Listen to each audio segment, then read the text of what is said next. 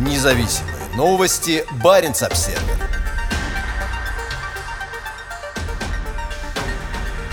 НАТО усиливает готовность на северном фланге Альянса на фоне вступления Финляндии и Швеции. Часовой охраняет американский авианосец Джордж Буш, оптимизированный для выполнения задач в Северной Атлантике и Арктике. Корабль, считающийся одним из самых мощных в мире, поможет укрепить северный фланг НАТО и обеспечить безопасность морских путей. В командовании Объединенных Вооруженных Сил НАТО в Норфолке однозначно считают, что Швеция и Финляндия сделают альянс сильнее. Две скандинавские страны, стремительно подталкиваемые в НАТО российским военным бандитизмом, сейчас оформляют заявки на членство, которое еще несколько месяцев назад даже не обсуждалось. Вступив в НАТО, Финляндия укрепит свою безопасность и безопасность всей Европы. Мы принимаем это историческое решение для будущих поколений, заявил министр иностранных дел Пека Хависта, когда его страна объявила о своем желании присоединиться к военному альянсу. Ожидается, что на этой неделе ее примеру последует Швеция, где поддержка членства в Альянсе со стороны общества стремительно растет из-за российской войны против Украины. В своем кабинете в Норфолке заместитель командующего контр-адмирал Тим Генри внимательно следит за изменениями ситуации по ту сторону Атлантики. Я много лет взаимодействую со Швецией и Финляндией, и с ними, с их вооруженными силами, всегда приятно работать, сказал адмирал. Обе страны являются давними партнерами Альянса. Это оперативное командование, созданное в 2018 году в ответ на рост российской угрозы, новейшее в НАТО. Девиз фойе здания четко отражает его специализацию. От Флориды до Финмарка, от морского дна до космоса. К бою готовы. В том же году военные связи в Северной Атлантике стали еще сильнее благодаря восстановлению второго флота ВМС США и его размещению вместе с командованием в Норфолке. Военно-морская база Норфолк, которой приписаны 75 военных кораблей, в том числе 6 авианосцев и несколько быстроходных ударных атомных подлодок, является крупнейшей в мире. В зависимости от потребностей она обеспечивает кораблями не только второй флот, отвечающему за восточное побережье США и Северную Атлантику, но и другие шесть номерных флотов. Сейчас Джордж Буш находится на завершающей стадии испытаний перед выходом в море в августе этого года. Одним из приоритетных для него станет поход в воды Северной Европы. 333-метровый атомный авианосец, являющийся новейшим представителем класса «Нимец», только что прошел капитальный ремонт, продолжавшийся три года. «Надеюсь, корабль доберется до Норвегии и зайдет там в один из портов», рассказал Баренц Обсервер капитан Роберт Агилар. Но в походе через Атлантику Агилара на борту уже не будет. Командовать Джорджем Бушем будет капитан Дэйв Поллард.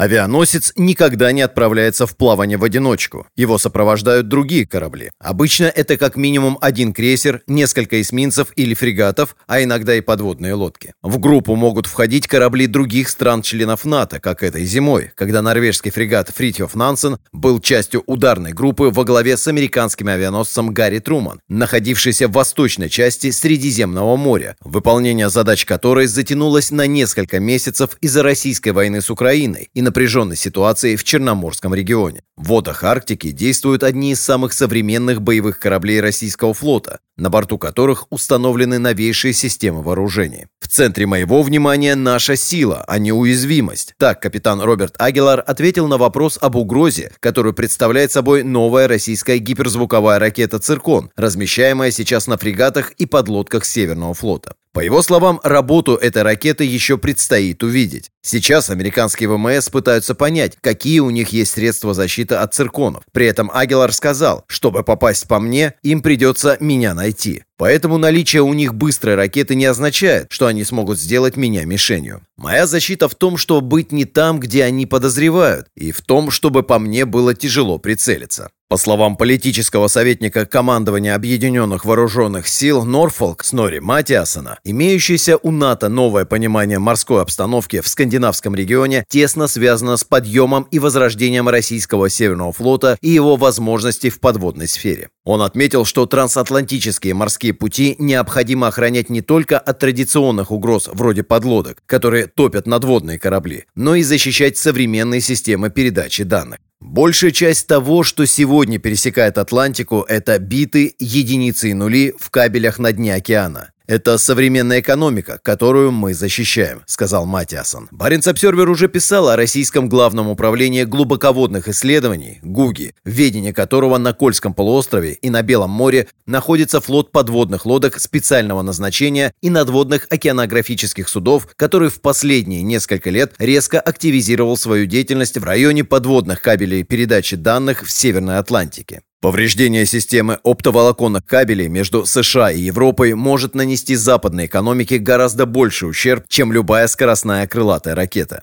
Это торговля и фондовые рынки на сотни миллиардов по всему миру, сказал контр-адмирал Тим Генри. Есть ли у вас средства защиты этих кабелей от Гуги? Есть ли у меня средства, чтобы защитить их? Конечно, у нас есть средства. Ответ положительный. Как у военного, да. Сделать так, чтобы никто не мог действовать без нашего ведома и понимания нами того, что происходит. «Да, мы хорошо понимаем, что происходит в зоне нашей ответственности», сказал замкомандующего КОВС Норфолк. И Финляндия, и Норвегия подчеркивают опасность российских гибридных операций. Это может быть глушение сигналов GPS, повреждение подводных кабелей, передачи данных или кибератаки. Россия отрицает, что занимается подобными операциями, заявляя, что эти обвинения вызваны антироссийской истерией. Сейчас Москва предостерегает Финляндию и Швецию от вступления в НАТО. Пресс-секретарь Кремля Дмитрий Песков заявил, что Альянс останется инструментом, заточенным на конфронтацию, добавив, что дальнейшее расширение Альянса, конечно, не принесет дополнительной безопасности на европейский континент. По словам Юлии Вильхельмсен, старшего научного сотрудника Норвежского института международных отношений, хотя президент Путин в течение многих лет предупреждал о приближении НАТО к российским границам, сейчас он сам подталкивает Финляндию Швецию в НАТО, а также отталкивает другие страны от сотрудничества с Москвой. Москвой. Это парадокс. Попытки заставить соседние страны принимать участие в возглавляемых Россией проектах, таких как Евразийский союз, привели к обратным результатам сделав участие менее вероятным, сказала Вильхельмсен. По ее словам, результатом станет рост милитаризации скандинавского региона. То, что было ростом напряженности, похожим на холодную войну, теперь материализуется в более широкой милитаризации по обе стороны нового водораздела между Востоком и Западом. Норвегия была одним из членов НАТО, активно выступавших за воссоздание Атлантического командования, в результате чего на саммите Альянса в Брюсселе в 2018 году было решено создать командование Объединенных Вооруженных Сил в Норфолке. Север всегда был в фокусе внимания Норвегии, заявил коммодор Столе Педерсон, начальник штаба КОВС Норфол. Сейчас координация внутри НАТО гораздо лучше, чем когда-либо. Это соответствует тому, как мыслит Норвегия, сказал Педерсон. Возможность защитить Норвегию означает, что нам срочно нужна помощь. Педерсон и его датский коллега в Норфолке, коммодор Сёрен Тингорт Ларсен, часто контактируют с оперативным командованием вооруженных сил Норвегии в Рейтоне, на севере страны, и объединенным арктическим командованием вооруженных сил Дания в гренландском Нуке. Норвегия и Дания обладают уникальным опытом работы в крайне сложных условиях на севере, сказал Ларсен. Оба они рады видеть желание других членов НАТО ознакомиться с опытом арктических стран по ведению действий в условиях глубокого снега и на покрытых льдом акваториях. Страны НАТО этой зимой проходили подготовку в условиях холодного климата в рамках сухопутных и морских учений на севере Норвегии, которые в той или иной степени пересекались друг с другом. Это происходило одновременно с первым в истории НАТО размещением